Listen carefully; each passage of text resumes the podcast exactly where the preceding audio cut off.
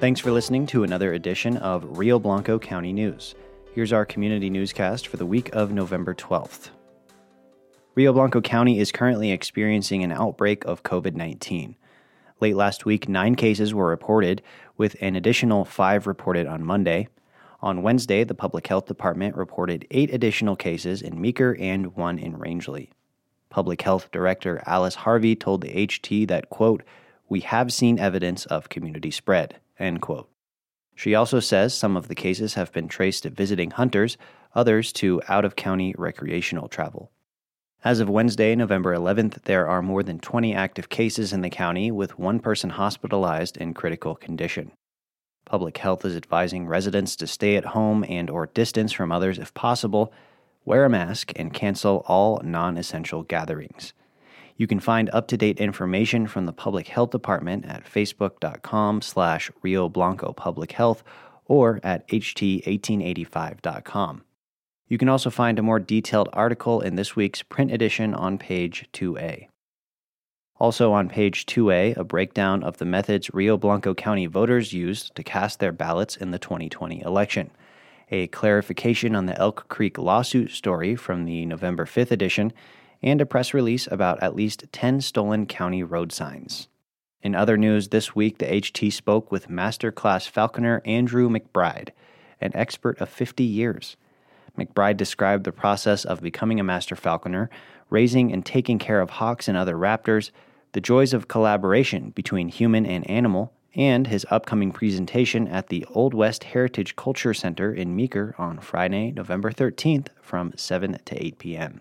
Find that story on the front page along with more specific details about the event and photos. That's this is a male. Meeker trustees had a busy and discussion filled meeting last week.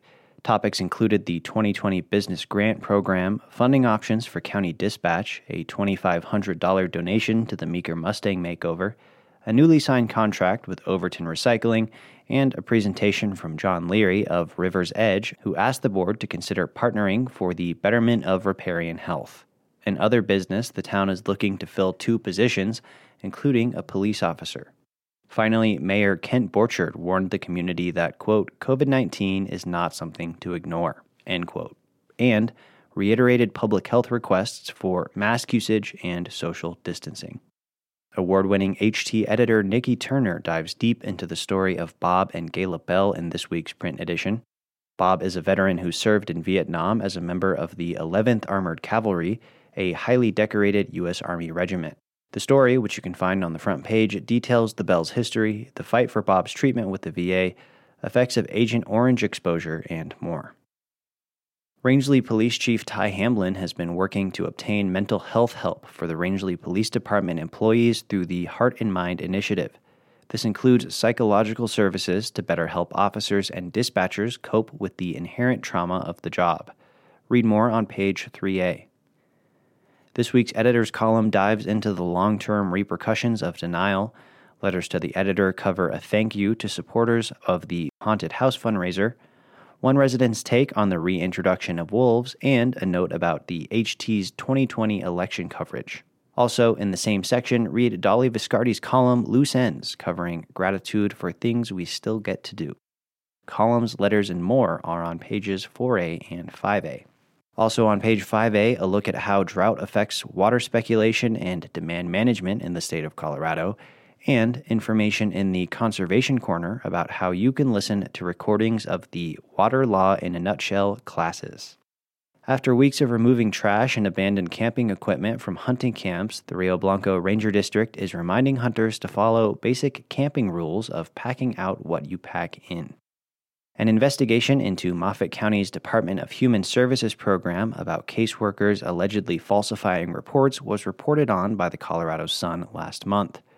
A second article by the Sun published Wednesday states Moffat County's DHS director left her position the day after the original article was published, and, according to documents from a Moffat County Commissioner meeting, said Moffat was looking for a new director to oversee departments in Moffat and Rio Blanco counties. That info, as well as the latest discussions on DHS by Rio Blanco County Commissioners, is on page 6A. The National Highway Traffic Safety Administration says many breakdowns and the vast majority of crashes are completely preventable. This means taking a few minutes to properly winterize your vehicle can mitigate the need for a roadside rescue, thereby protecting first responders and reducing the potential spread of COVID 19. The reminder to hunters to pack out their trash and details on winterizing your car are on page 3B. Turn to page 4B for Days Gone By, excerpts from past editions of the Meeker Herald and the Rangeley Times. Fifty years ago, the Meeker Herald reported, quote, The Meeker football team defeated Rifle, making them the Northwestern League champions. A chance at state is next for the team. Both Rio Blanco teams, the Meeker Cowboys and the Rangeley Panthers, won their games last week. The Cowboys bested Olathe 43 to 13, putting them one step closer to the playoffs. The Rangeley Panthers are chasing the title of Western Slope League champion with their win against the Vail Christian Academy Saints, who they beat 24 to 8. Accounts of both games, as well as public health guidelines for attending this week's football games, are on page 1B. If you'd like to see the game but want to protect yourself, are already quarantined, or just want to contribute to reducing the crowd size in Meeker this Friday, you can watch the Cowboys live on our Facebook page at facebook.com slash ht1885. In other sports news, Rio Blanco County 4-H youth participants won big at a state shooting contest. In archery, Shane Cobalt placed first in the senior compound limited class. More results for local competitors are on page 2B. Another reminder that November marks the kickoff of the 2021 Colorado Low Income Energy Assistance Program, or LEAP. Learn more at colorado.gov slash cdhs slash leap. That's all for this week's news highlights. Find even more in print and online at ht1885.com. And thank you for supporting community journalism.